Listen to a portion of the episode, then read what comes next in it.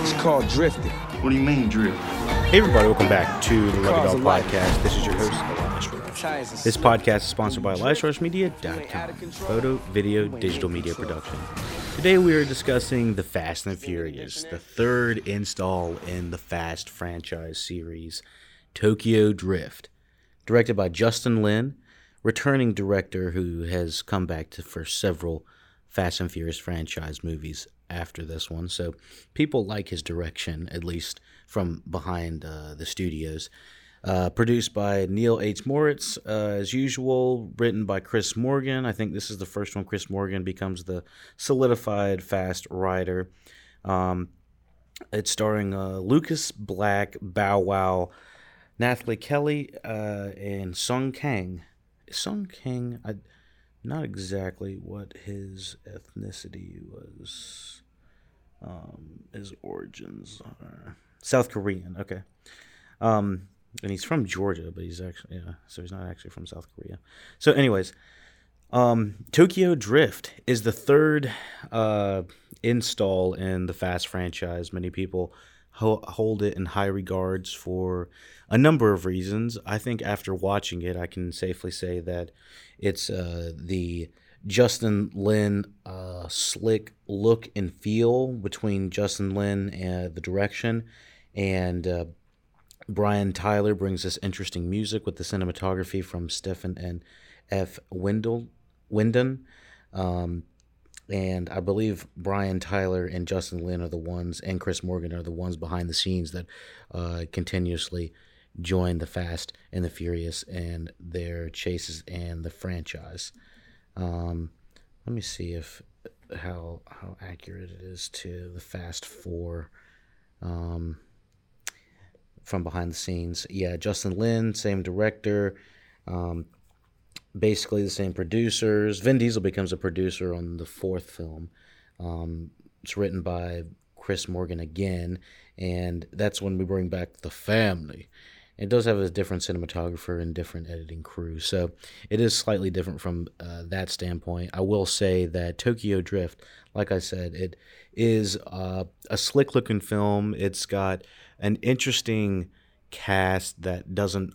Uh, it- it's an uneven cast, is what I think most people would say. Um, Lucas Black.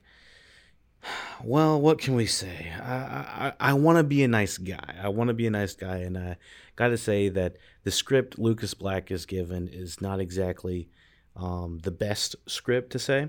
Um, but let me kind of give you a little bit of background on uh, Tokyo Drift. Um, uh, I was gonna say Tokyo Drift Back to the Future. It feels like Tokyo Drift Back to the Future. No, it's not. Um, Fast and Furious Tokyo Drift is a 2006 action film directed by Justin Lin with a screenplay by Chris Morgan. It's, it's a standalone sequel uh, for um, Too Fast, Too Furious, and the third installment in the Fast and Furious franchise. It stars Lucas Black, Sung King, Bow Wow, and Brian Tee Um, the Fast and Furious Tokyo Drift uh, follows high school car enthusiast Sean Boswell, who is sent to live in Tokyo with his father and finds solace in the city's drifting community. Um, a little bit of behind the scenes about uh, Lin, the director. He was hired due to his work on Better Luck Tomorrow. I'm a little bit on, uh, let me see, crime drama film.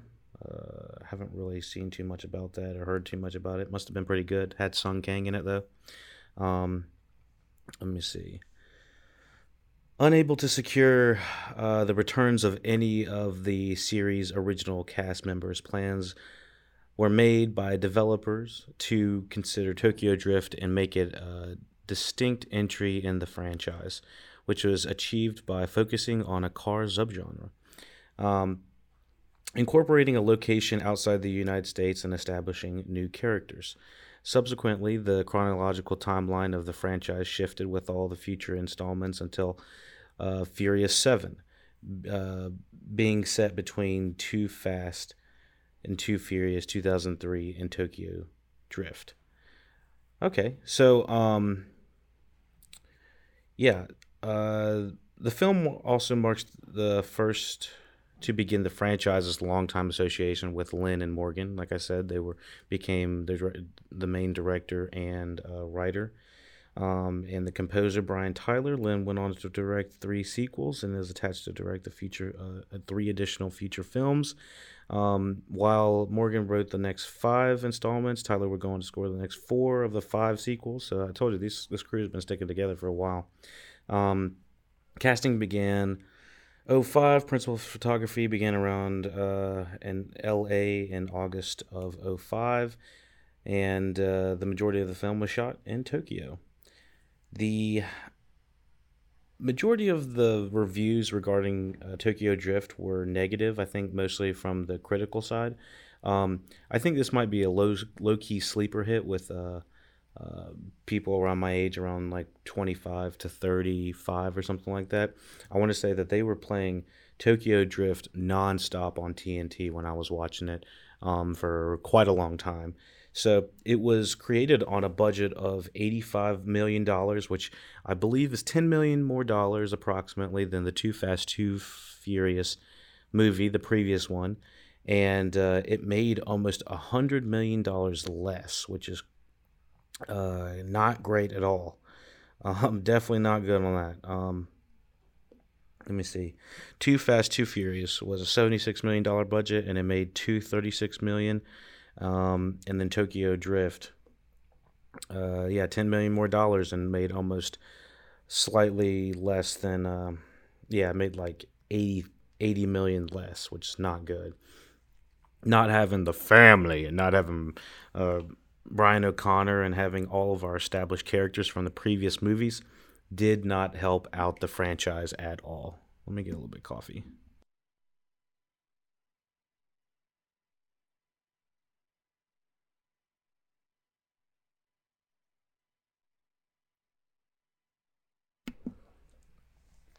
So, um, let me see what we got.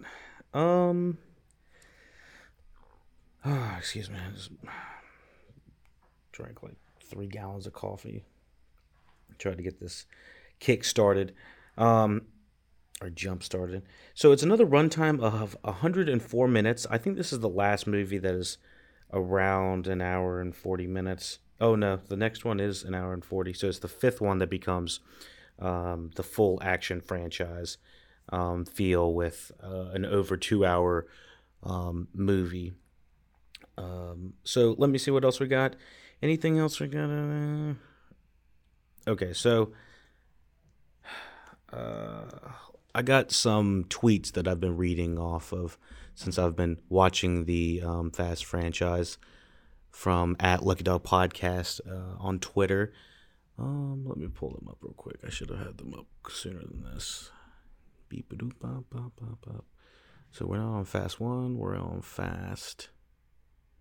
Fast three. Hmm. And we got the family. The family, the family. Let me tell y'all, I've been watching the Fast and Furious franchise over the past week, and I got to tell y'all that uh, hopping in the car every time, it's like, it's like I can definitely, I can appreciate the look and the feel and the sound of the car a lot more after watching these movies, and I'm not sure if that's exactly what they were trying to d- get you to do, but um, it definitely has me more of a, a, a gearhead after watching this. So Tokyo Drift. Uh, this was my tweet. Watching the last reboot um, of the first three movies, the biggest problem. Okay, so I actually can't talk about this until we get into spoilers. Um, but uh, I will say the biggest problem comes from the story and un- and really um, the fact is, they should have had Sung Kang as the main character, in my opinion. Um, they the studios just would not give the money to uh, to uh, eighty five million dollars with a South Korean lead in Tokyo about cars. I just don't think that would have happened in two thousand five or whenever the hell they were making this. Um, so that's that's uh, that was one thing. Another thing is this is extremely fast turnaround. Um, casting began in 05. I assume this everything was uh, scripted out before 05. Um, but then it was released uh, in June 06, like a year later, which is like quick ass turnaround. I mean, what it's telling me is that these were kind of expensive movies at the time. Um, I'd say going uh, between 50 and 100 million dollars for not knowing if you're going to make 200, 300, 400 million dollars. Um, but not only that, they were super fast turnarounds. Um, let me see what else we got. Uh, I think I only had one tweet about Tokyo Drift. I was like, I don't know if I have too much to say about this one.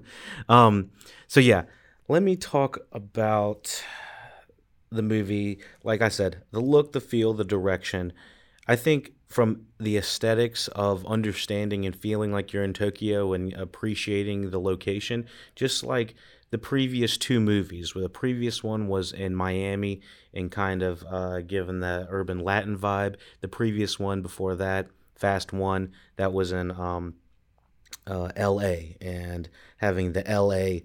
Uh, underground street racing EDM scene, and each one of these do have a completely different feel. This one kind of rounds back again with the music being a little bit more like electronic and definitely uh, uh, Japanese based. I believe that they're probably um, artists that they use directly from um, Japan and uh, you, everyone knows that ding, ding, ding, ding, ding, ding. You know, I, you know, it's like it, it gets it gets hype is what it does, and I think that Justin Lin brings an interesting energy to this film. The my biggest problem about this Tokyo Drift is the story feels kind of all over the place the main character is not exactly likable. He doesn't listen to anybody. Every time someone tells him not to do anything, he does it anyway, and he kind of puts himself he he puts himself in this like position in a, in a way, and it's just I don't really know how to describe it without saying that it's just like it, this character is not exactly likable. Lucas Black's character as this 17 year old kid that looks like he's about 40. Um, like he's not a likable character and there's not many things about his character that make him feel redeeming or relatable. The thing was i think they were trying to have a paul walker stand-in or like liked paul walker but younger. That uh, lucas black is 10 years younger but really um, you know i don't feel like he appears or comes off any younger than what brian o'connor was in um, you know the first fast and furious. Brian brian o'connor Paul Walker kind of always looked like he was in college or fresh out of college just because he had, you know, timeless looks and he was able to pull that off for quite a while. The studios didn't believe that he was able to pull off the, the, um, uh, the studio. They didn't believe he was going to be able to pull off his age, um, I guess, once it hit 05. So it was interesting that they tried to, they were going to scrap, uh, scrapped everything. Um, I do want to look. Um, I'll look at an, a, another review about Paul Walker's career because I know that he wasn't just in the Fast and Furious franchise. He had some um, more dramatic roles that I can't remember off the top of my head what their what the movies were um, called, but I heard that they're pretty decent. And um, he had an interesting career, and I, you know, watching it blossom through the Fast franchise, I definitely think Paul Walker got better as um, as an actor. Um, so what else do we have? All right, all right. Um,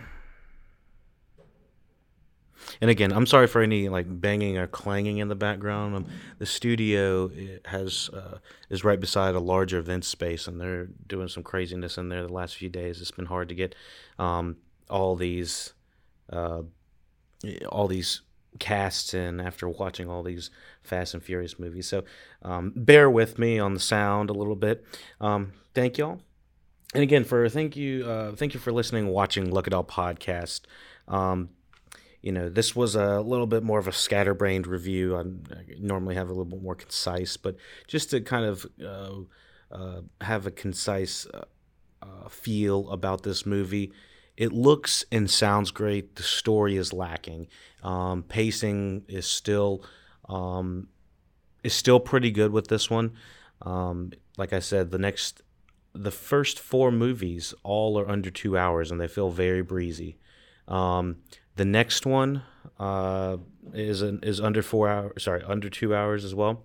And uh, the one thing that I think the first three movies really accelerate in, you know, pun intended, um, the the practical effects. I think that's why the majority of these movies in the first few years were so quick turnaround that the practical effects and the set pieces weren't ridiculously over the top, and the majority of them seemed plausible within their own realm. It's around the fourth movie where things just fly off the handlebars and it, things just go haywire. Not in like a bad way, but it's just the point where, you know, uh, the first three movies, they normally were saying, leaving these con- they have these like flashes at the very end of the movie that say don't do this. Don't try this at home. Don't don't go out in your car and uh, uh, try to be uh, family uh, dom family. Don't don't try to join the family. Don't try to street race. Don't be doing all this craziness. This is a movie. Don't be doing this. I'm pretty sure they stop uh, showing that screen around the fourth or fifth movie when they clearly are doing things that no one could even think about even trying to do.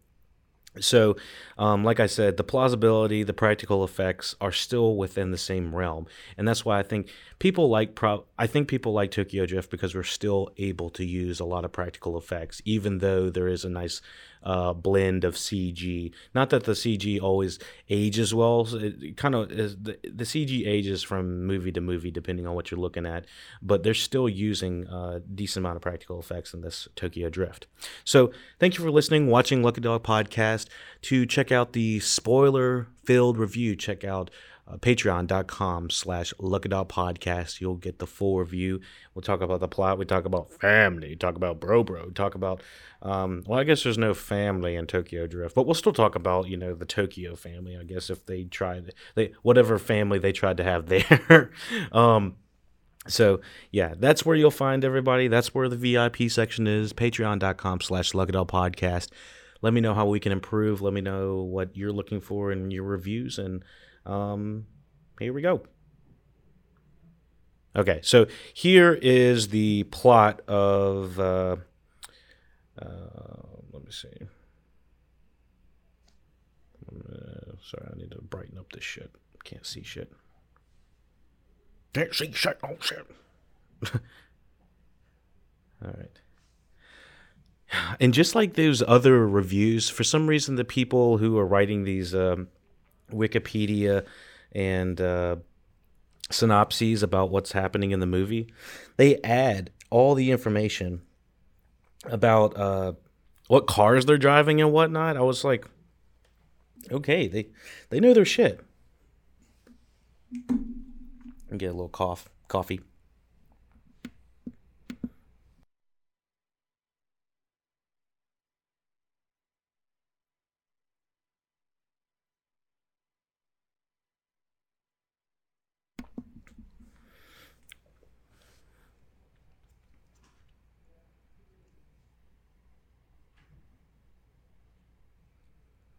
Here's the plot. Troubled Oro Valley High School student Sean Boswell and athlete Clay race their cars, a 1971 Chevrolet Monte Carlo and a 2003 Dodge Viper, to win the affections of Clay's girlfriend Cindy. Uh, when Sean cuts through a structure and catches up to Clay, Clay, desperate, to win hits Sean cars repeatedly until they reach a high speed turn, which causes both of the cars to crash. Um, Clay's Viper hits a cement pipe, and Sean's Monte Carlo rolls. Clay and Cindy, Cindy's wealthy families help them uh, escape punishment, but because Sean is uh, uh, he's a repeat offender of uh, driving like an asshole. he is uh, sent to uh, live in Japan with his father, a U.S. Navy officer stationed in Tokyo, in order to avoid juvenile detention or jail. So, Okay, so I guess I guess it makes a little bit more sense why he has to be 17. The thing is, casting Lucas Black as a 17 year old is, is just absolutely unbelievable from the start of the of this movie. Um, continuing on with what what was going wrong with this beginning opening, Tokyo Drift is opening up in like the middle of bumfuck, uh, some midwestern state. Like I was kind of bewildered in their choice to to do that. I kind of figured, you know, Tokyo Drift, you'd open up maybe in Tokyo. I guess I don't know. Um, that just sounds like a crazy idea to me. and so, anyways, the opening is feels like a music video, even from the beginning, from the music, from the cars to the girls. It definitely feels like they're trying to uh, encapsulate everything that was uh, said and you know proclaimed into the first two movies cars girls um, and i guess like a little bit of uh, ego boosting like alpha ego boosting. I'm not exactly sure what the uh, boistering i think is what the word's called. Um, so anyways I, I didn't think that it was very believable that you know this type of racing would scale to this um, to this degree. And isn't this the Home Improvement uh, uh, boy from Home Improvement? This is I, I don't remember his name, but uh, I, am pretty sure it was the young man that was on Home Improvement. It's funny to see him in old and an asshole. um, so, anyways, I dare you to ask anyone that says um, Tokyo Drift is um, is a classic. Ask them ask these people that say it's a classic what the name of uh, the main character is. I, I guarantee you, most people can tell you what Paul Walker's name is in Fast and Furious. The majority that are fans of Tokyo Drift, I bet you cannot tell me his name is Sean Boswell. I'm actually going to probably post something on uh, Instagram about that just to kind of make a joke, just to say, like, this is not a memorable movie. It's not a memorable character. People I'm I, I think everyone agrees about that. So, uh, anyways, I was surprised that Sean was able to capture the attention of the the, the football captain's girlfriend, and I was like, all right, well, he, he ends up pissing her off anyway. Uh, so he kind of plays himself, but anyways, the age thing makes sense for him not to go to juvenile detention or jail.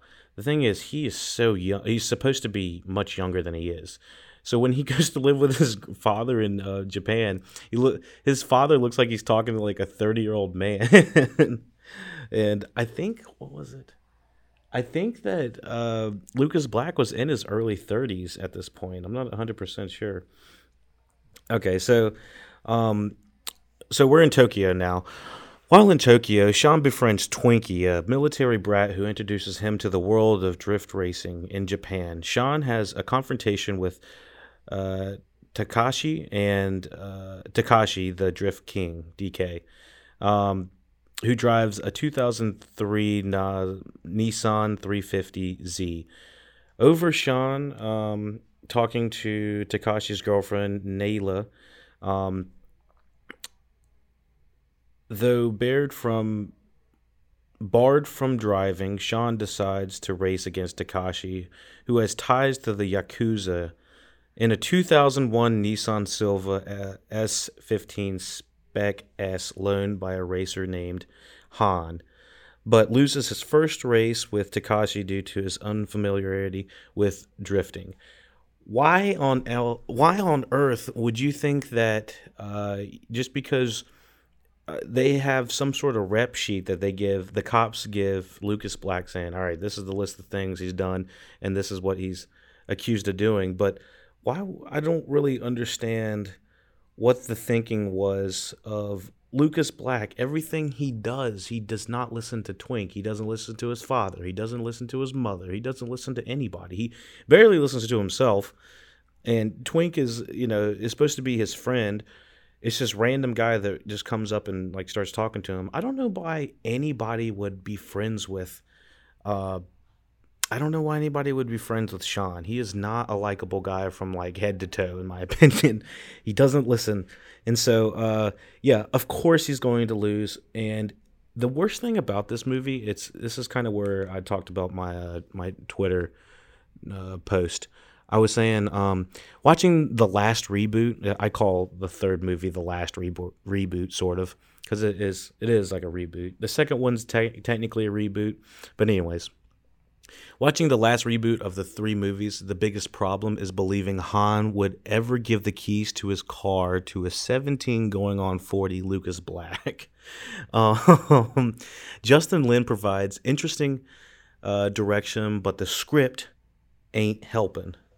So, um, yeah, it it Han is by far the most interesting person in this movie. Twink is just kind of there for simple exposition and trying to be the the Tyrese or the the co-star to this um, movie. And I personally don't have a problem with Bow Wow. I think I've always liked Bow Wow since like Mike. I think he has some weird history of some sort going on, but I'm not going to go into that. Uh, don't have time to do that. Um, uh, so let me see what else we got. Oh, Lanta, Lanta, Lanta. To repay his uh, debt for the car he destroyed, um, uh, Sean agrees to work for Han, who drives a 1997 Mazda RX-7. This leads to the duo becoming friends, with Han agreeing to teach Sean how to drift, um, explaining that he is helping him as Sean is the only person willing to stand up to Takashi. Um, I still think that like uh, Han being so so nice to Lucas Black just did not even jive with me at all. I, I didn't really understand what the heck the deal was. Um, I don't really. I I didn't see why Han would ever trust Lucas to do anything. Everything he does, everything Lucas Black does, is like against the rules of everything. So, or is against ev- someone says to do something, Lucas Black is like, all right, how can I go against that? And I just feel like Han and Lucas Black could have, or Sung Kang and Lucas Black could have had more of a uh, a father teacher, sorry, teacher student connection, not father son, teacher student connection. Um, but we don't learn enough about Han in this movie, in my opinion to really understand his motivations of why he's helping Lucas Black out. So it just makes it look like he's just passing on useless cars or you know use the the cars he's not using or the money he's not using to Lucas Black for like absolutely no reason. And I just can't figure out why why would Han uh, Han trust him like that? I don't it drives me up the wall a little bit um this leads to the duo becoming friends, and it's a lot of it feels like forced friendship. Like Lucas Black is not exactly the likable guy in the movie, so it feels like when people are are coming up to him and saying all this, it's just like, wow, you stood up to DK, the, the guy, the Drift King, and he's with the Yakuza. It's like I don't. The Yakuza would take Black Lucas Black's Black's ass out so fast. I I couldn't even like describe that how much they wouldn't deal with this shit. I don't know. Um, and I think the dealing with the Yakuza could have been interesting, but it's really has not much to do with. It's more like being in association with the Yakuza, not exactly like dealing with the Yakuza. All right. So, anyways, um, okay. So he's the only person who's uh, Han. Uh, Han's helping Sean because he's the only one that'll stand up to DK. Uh, Sean moves in with Han and soon masters drifting by practicing in a 2006 Mitsubishi Evo, um, gaining respect after defeating DK's right hand man, Mor-. I do appreciate how they show Sean actually trying to get better at drifting. I felt like in some of the some of the Fast and Furious, there's not exactly like training. It's just like they they they kind of race until they're better or not, and so that's kind of what the deal is. And so um, you know, continuing on with that, I do like to see the progression of these people. Um, well, I, I, like to see them get stronger or get better at what they're doing. I, I, I'm not exactly sure. Han's just like there watching Lucas Black kind of do it. I don't remember if they really say what to do if anything that's different from what he's already doing. Just drift better, I guess. You know. Um, and I might get a little little bit scolded for this, but I personally think that um, drifting is one of the not as visually interesting um, car maneuvers um, to do when you're racing. I feel like drifting. I mean, obviously they show why you have to drift into Japan because there's not as, as much room for tracks and stuff like that. So they're driving in situations and in tight quarters where it would require drifting. I think that um, you know showing racing and drifting around all the you know really tight corners can be interesting for for a couple of races or maybe one or two races but i didn't ultimately feel like drifting as a concept in perspective of the rest of the fast franchise is as visually interesting and as gripping as some other um, you know, as some other races are. So like sometimes I felt like the drag races and even uh, Too Fast, Too Furious were a little bit better than um, uh, Tokyo Drift when it came down to just like the the heart and the pump of the the motor of of the pacing of what's happening. You know, so um, yeah, I did find that you know drifting. Um, some some may like it more than others. Um, um, let me see. Let me see. Um, sorry, I looked up and some craziness going on in the news. Uh, let me see what else we got. Um, all right, so Sean defeats Morimoto and Morimoto's forgotten here in the third act, here in a little bit. Sean asks uh, uh, asks Neela out on a date. Oh, okay. So before they go on the date and everything, Sean is told by his father, his father, who is just like a really unlikable ass for almost absolutely no reason, tells um he he tells his son, you know, you can't you can't drive, can't race, can't do any of that and um, it's mostly so that he doesn't go back to you know juvie or jail. So that was the biggest thing. Um, when it came down to Sean listening, he doesn't listen. His father and him never have a conversation in a way that really explores their uh, background. I mean, Sean does like these um, backhanded um, passive aggressive jabs about him not being there when he was younger. It's like, my God, can you just let that go? I mean, clearly your parents are split at this point, so um, he's he's doing you a favor by having you there, and he's just there's no uh, likability between the two um, characters, unfortunately, and that that's just me personally.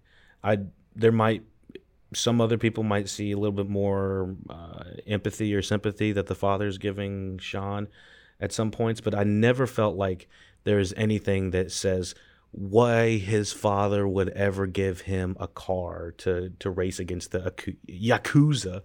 Um, so that was that was my biggest thing.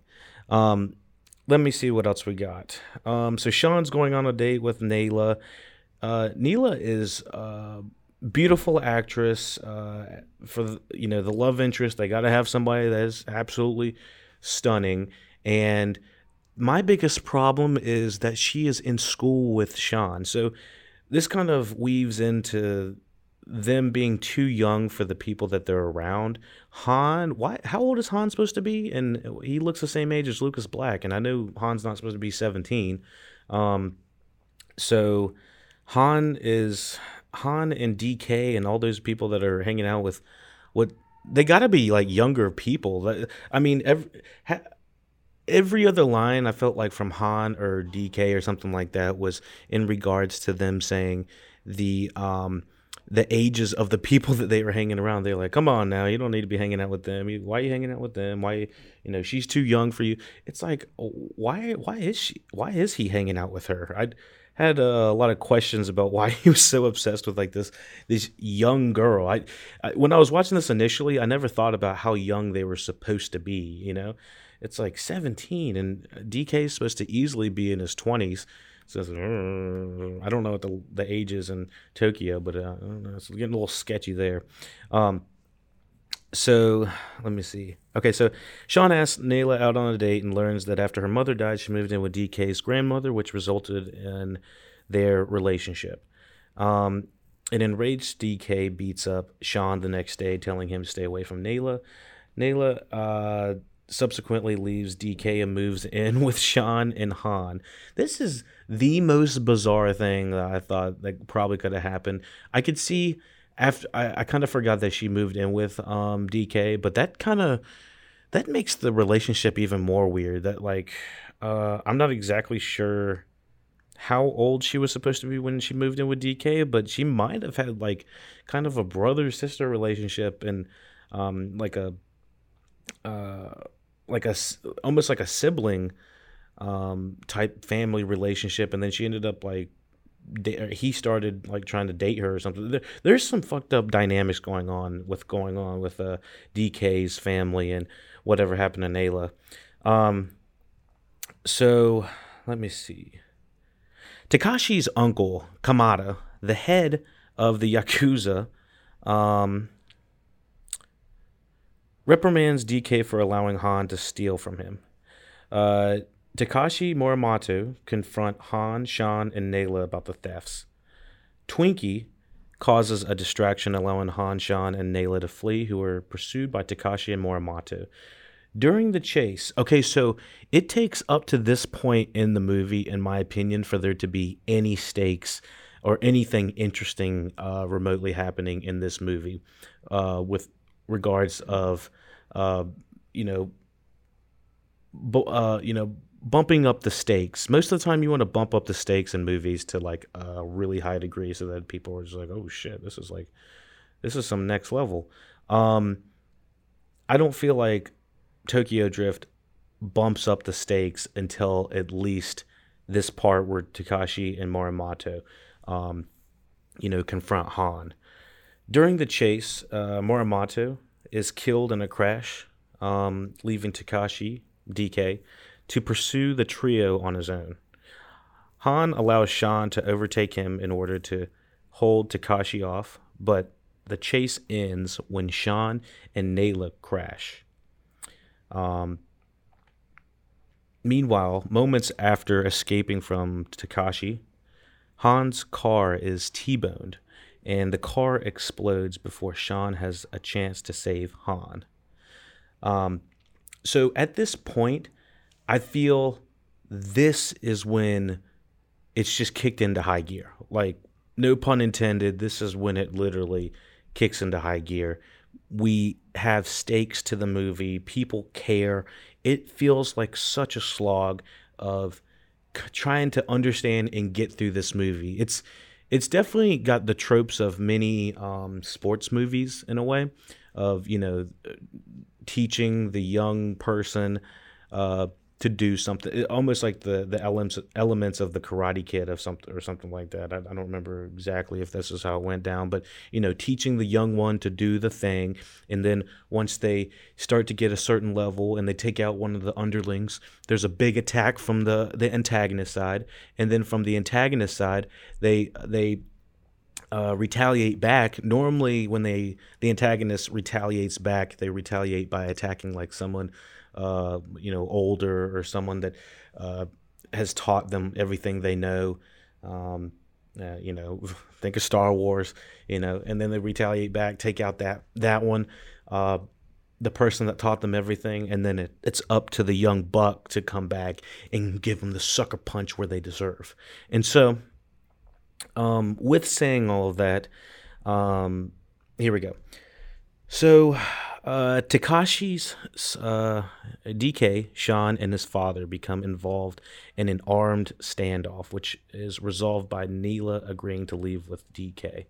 Um, so I do got to say, this was the most action you see his father do at all. I felt like they shot all of the scenes with his father in like two days. It's like they're in two places at one point. I wish the father could have had like a chance to maybe understand his son, maybe understand his love for wanting to race, for needing to race, maybe why their relationship went down the hill. It never goes there. That's always talked about in a way of uh, it's just it's just visually showing his father giving him his his older ride, his older car. It would have been cool to hear that his dad was you know used to be a racer back in the day, but somehow to give it up or something and had to go to Tokyo for war. But you know what was the motivation for Lucas Black actually wanting to be a racer at all? I don't feel like there was any realization for him wanting to be a, racer, except for them explaining, saying that he had a troubled uh, past. So, um, so the arm standoff is pretty hype. I'm like, oh shit, Sean's father. I've seen this several times, and I forgot that Sean's father becomes involved. And he's like, oh shit, you ain't gonna do this to my son. I was like, ch ch I feel that. Um, so Sean's father prepares to send uh, Sean back, but Sean pleads him to let him fix his own mess.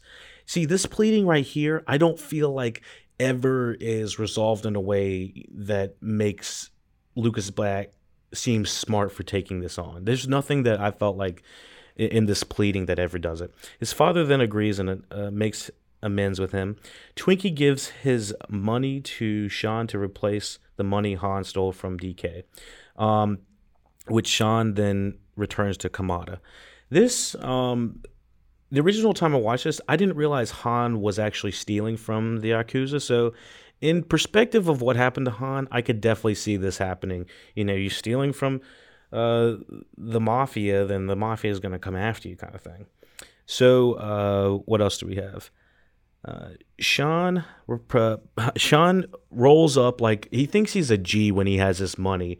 Um, going to the yakuza, his uh, uncle Kamada, and DK's father is like, you ain't gonna just roll up in here and drop a bag of my money and think you're gonna just roll on out. So I thought it was kind of funny that uh, he proposes a race. I I had heard Jeff Kanata talk to talk about how in Fate of the Furious that everything is described and expressed through car, which is absolutely true. It's like if it's a fight or if it's um, if it's some sort of action that can be expressed through words, um, it's probably going to be a race. And so this is one of those times where they probably could have just had a conversation, but he's like, "No, nah, we're gonna we're gonna race." One race, one rad. I, I can't even do a terrible Lucas Black uh, uh, country impression. It is so off the wall, and I don't even know what kind of country it is. It's it's I think the guy has probably some sort of uh, country accent, but I'm not exactly sure where what kind of country because it, it's like he's he's still expressing. He says the words really, you know, expresses the longevity of the word longer. Outlook, you know, it's it's outlook, you know. So as opposed, you know, commercial commercial. Yeah, I, there's different ways to have an uh, a country accent in a way. I'm looking at the news. Financial, relying on the news notably. Yeah, is, is that a good Lucas Black impression? I don't know. That that dude has uh, an interesting uh, interesting accent in this. All right. So, anyways, um, so yeah, Kamada agrees to the challenge. Okay, so um, Sean proposes a race against Takashi with the loser having to leave Tokyo. Kamada agrees to leave uh, to the challenge, but on the condition that the race uh, to take place on the mountain, revealed to be the mountain where Takashi himself is the only person to take down successfully. Uh, to, sorry, only person to make it down successfully. Um, I gotta say that that this is not like a big deal from the viewer's perspective either. We're told DK is the best of the best of the best. We don't really see people falling down the mountain, not being able to make it. It's not like this big overarching thing where they're talking about the whole movie. It feels like they probably should have brought up in the first act that, you know, oh, that's all Drift Mountain and nobody goes down there, you know. They don't need to do it that hammy, but I just felt like as a viewer, we don't it just looks like a windy ass road and we don't at night to cover up the CG, to be honest. But um, yeah, I didn't feel like this mountain means anything to us as the viewer. Okay, so um so the condition is has to take place on the mountain. I'm going to call it Drift Mountain.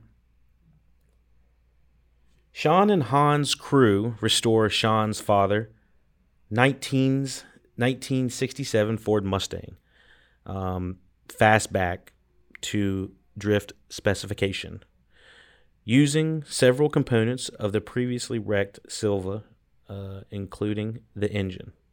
And that car is almost never shown the entire time, so it doesn't feel like it's not like an ah, remember that car? And it for me, I was like, was that the car that was wrecked that he was just driving? Sometimes when they bring back older cars, I'm not exactly sure uh, which car it is. Sometimes they need to be a little bit more specific.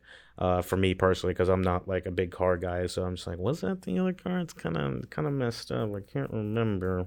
Mm-hmm. Um, that night on the mountain, crowds gathered to, to see the race.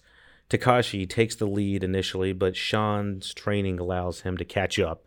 Determined to win, Takashi resorts to ramming Sean's car, eventually missing and driving off the mountain while Sean crosses the finish line.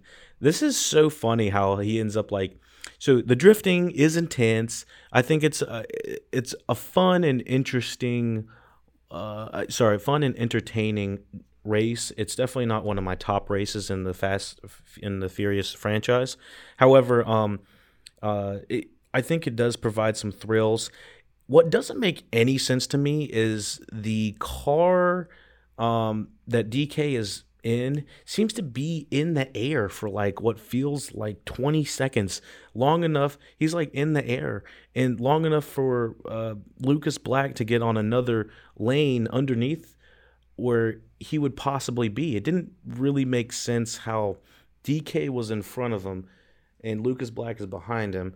And so the car, DK's car flies up so far in the air that Lucas Black does around. He turns around in the in like the small drifting loop and he's coming back and he's almost hit by DK's car coming down, which I was like, how is DK's car still coming down? The physics of his car coming down, it, the car should have already been down unless Lucas Black was going so fast around that curve that he was able to to surpass underneath where DK was going to fall into. I don't I was just like, wait, how how high did DK go when he came back down? It, it the logistics of that didn't make any sense to me. so um that was one of the things the first times in the series i was like wait a second this this doesn't exactly make sense. Um, but you know you can't get too nitpicky at the very end of the thing.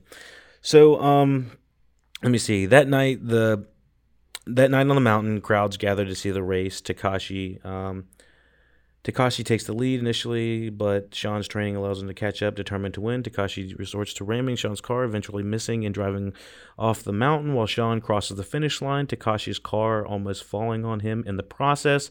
Kamada keeps his word and lets Sean remain in Tokyo and is now christened the the new Drift King. I don't know if that that should have happened on that.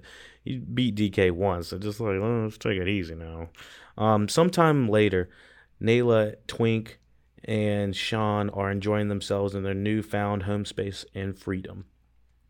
Dominic Toretto shows up to challenge Sean in a 1970 Plymouth Roadrunner, and he accepts after the American proclaims himself as Han's family. Um, so yeah, that is the end of Fast and Furious Tokyo Drift. Let me know what you thought about the review. Let me know how I can improve. Let me know what you thought about uh, Sean Boswell and his country ass uh, accent, if that's what you want to call it. uh, so look out for more Fast and Furious franchise movie reviews. We have already covered the previous two, and look forward to covering more. Um, yeah, this gained a 37% on Rotten Tomatoes. I'm not sure if that's still accurate. Um, averaged 4.9 out of 10 for uh, the majority of critics, it looks like. Um, yeah, it says the site's consensus reads eye popping driving sequences coupled with a limp story and flat performances. yeah, I the motivations of a lot of these people just didn't really give that um, that umph that this one really needed. Um, yeah, so um, yeah, so thank you for listening, watching Look It All podcast. Uh, I did want to mention that uh, this um, this movie was kind of not uh, reviewed very well until they added Vin Diesel, which um, you know could have guessed that that was uh, kind of like the creation of having uh, you know a universe of some sort, bringing in older creating a full movie and then uh, you know bringing in older characters that have something to do with the world. So you know connecting the world is always something i think a lot of people like.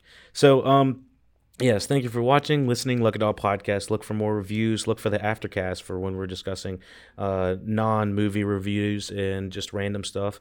Um, we actually an aftercast 23. If you're interested in listening to some conversation with a buddy of mine, uh, Hatham and I, we discuss the Fast and Furious, uh, the first five movies in a non-spoiler uh, way in Aftercast 23. So be sure to check that out. Again, patreon.com slash look at all podcast. Thank you for supporting. Thank you for watching on Twitch live. Thank you for supporting and subscribing on YouTube. Uh, check out all the social medias and take it easy. Fast and Furious Tokyo Drift. But you don't have to ever quit. Keep going and taking the more since it's almost over now. Almost over now.